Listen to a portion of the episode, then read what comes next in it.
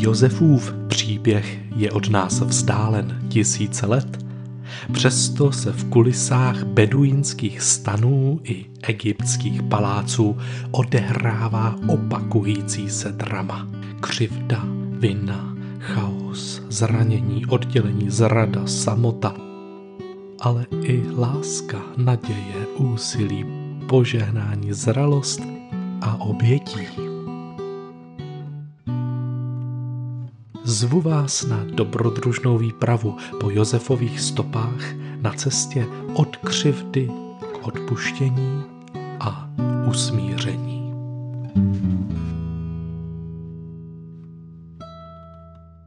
Páté dějství – usmíření. V pátém dějství příběhu se nám střídají kulisy egyptských paláců se stanovým táborem kočovníka Jákoba a jeho rodiny. Nohy poutníků prošlapávají cestu tam a zpět z Egypta do Izraele přes Sinajský poloostrov, zatímco Josef čeká v Egyptě. Obraz usmíření si můžeme představit jako společnou stavbu mostu. Představte si divokou řeku.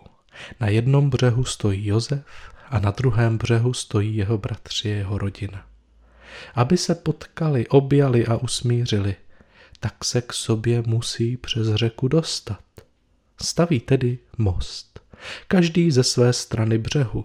Nejdřív postaví základovou desku a pilíř a potom postupně budují a blíží se do středu řeky, kde se obě strany mostu potkají a zaklesnou do sebe tím posledním úhelným kamenem.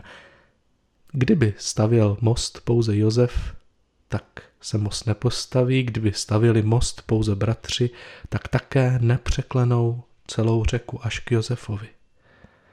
Odpustit může Josef sám, ale na usmíření jsou potřeba obě strany.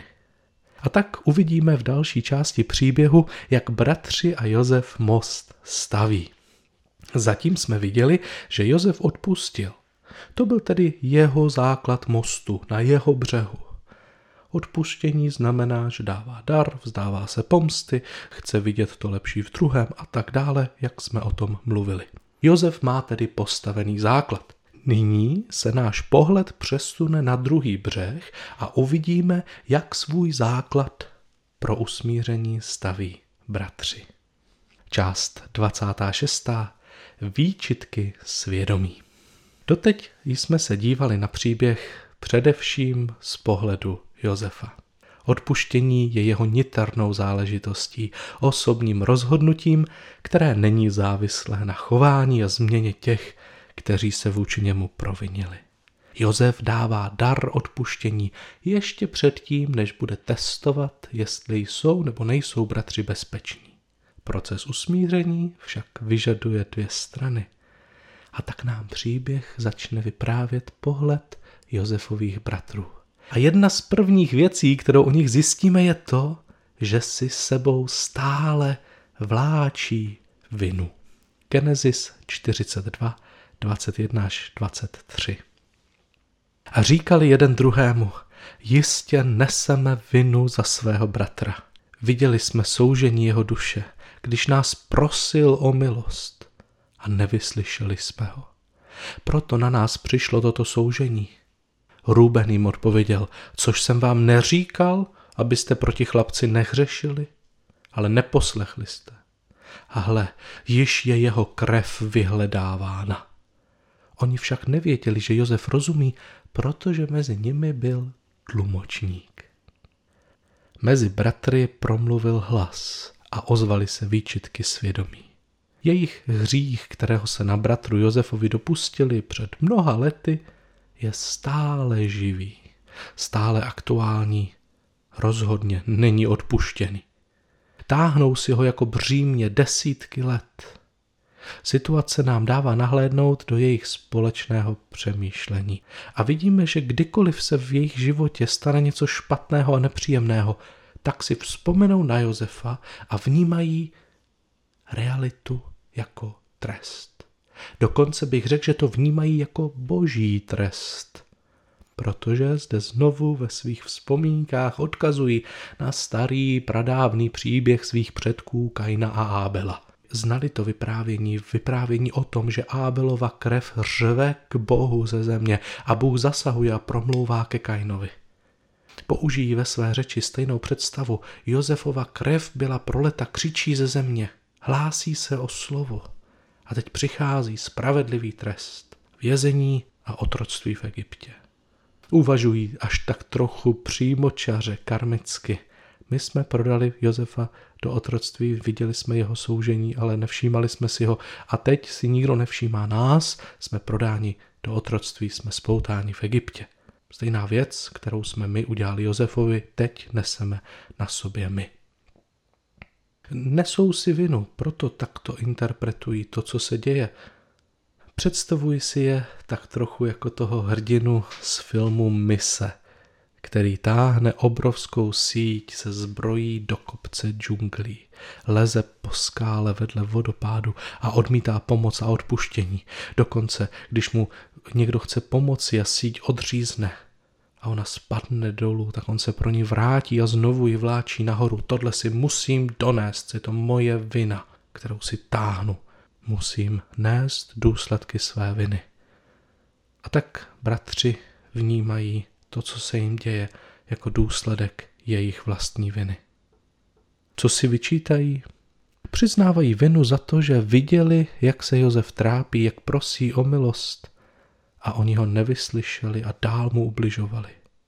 Viděli bolest, kterou způsobovali, nebyl to omyl, ale nezastavili se. A tento čin, za který se stydí, který drží roky mezi sebou v tajnosti, je stále přítomný. Dokonce rozehrává stejné drama jako předtím. Růben má znovu potřebu jim připomenout, že on s tím neměl nic společného, že jim říkal, ať ho nechají na pokoji.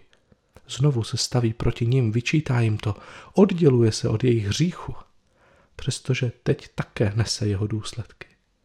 Vidíte, situace se nezměnila.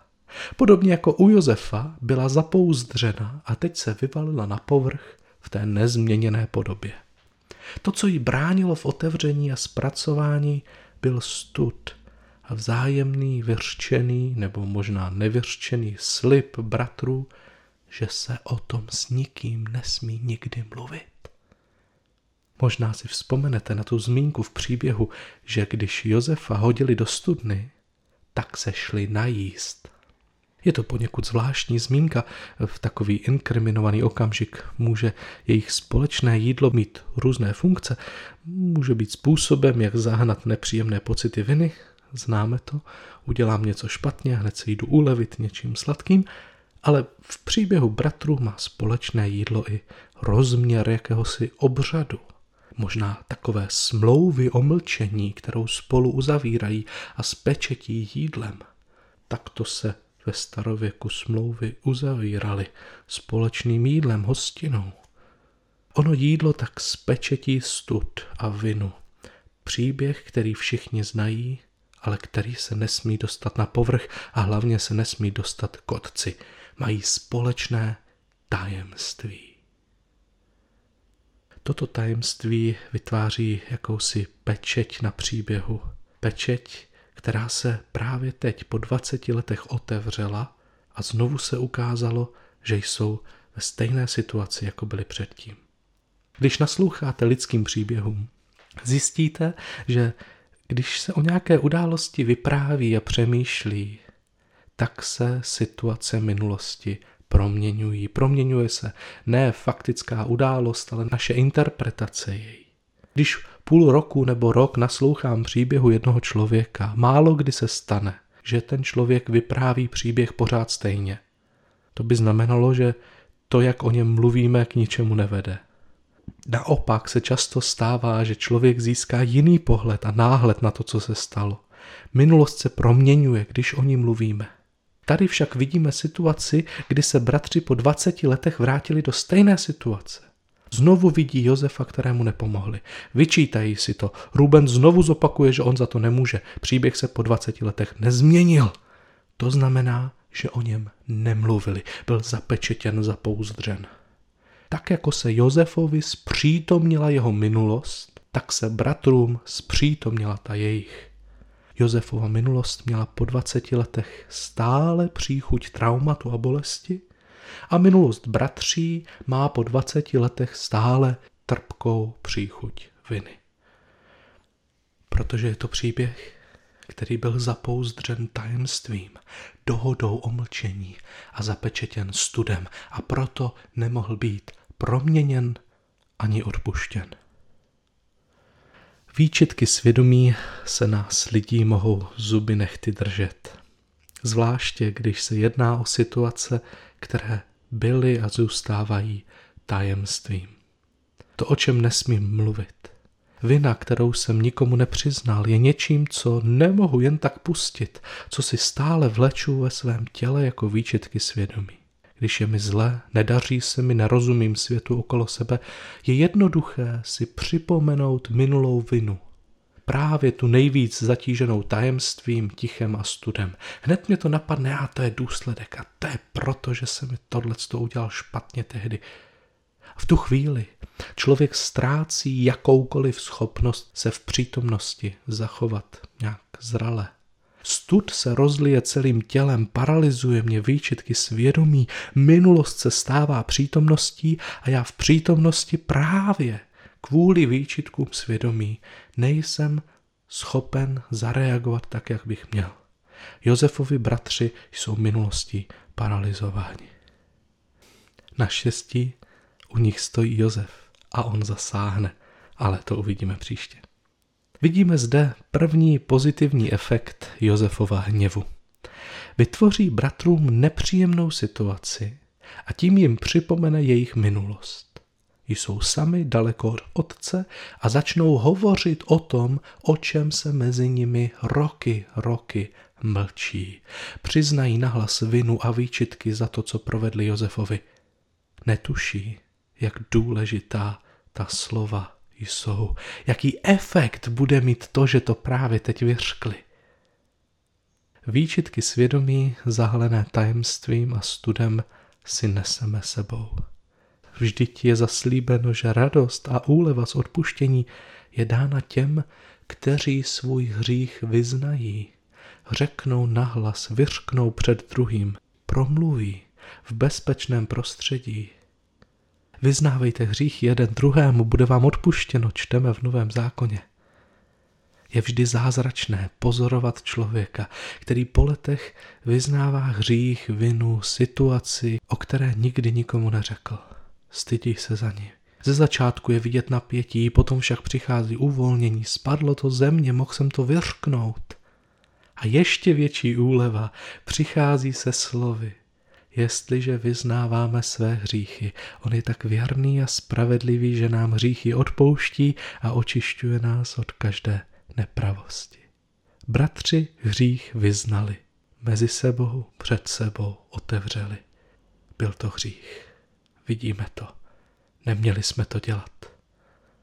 Lítost, vina, stud. A díky tomu, že toto přiznají, vyřknou, se příběh odvíjí dál směrem k momentu, kdy se dozví, že je jim odpuštěno. Josef tedy postavil základy mostu na své straně odpuštěním. Na druhé straně břehu bratři zatím staví svůj základ mostu tím, že přiznají vinu. Už máme tedy dva základy, Josefův i bratrů. Jak bude stavba pokračovat dál? To uvidíme v dalších dílech.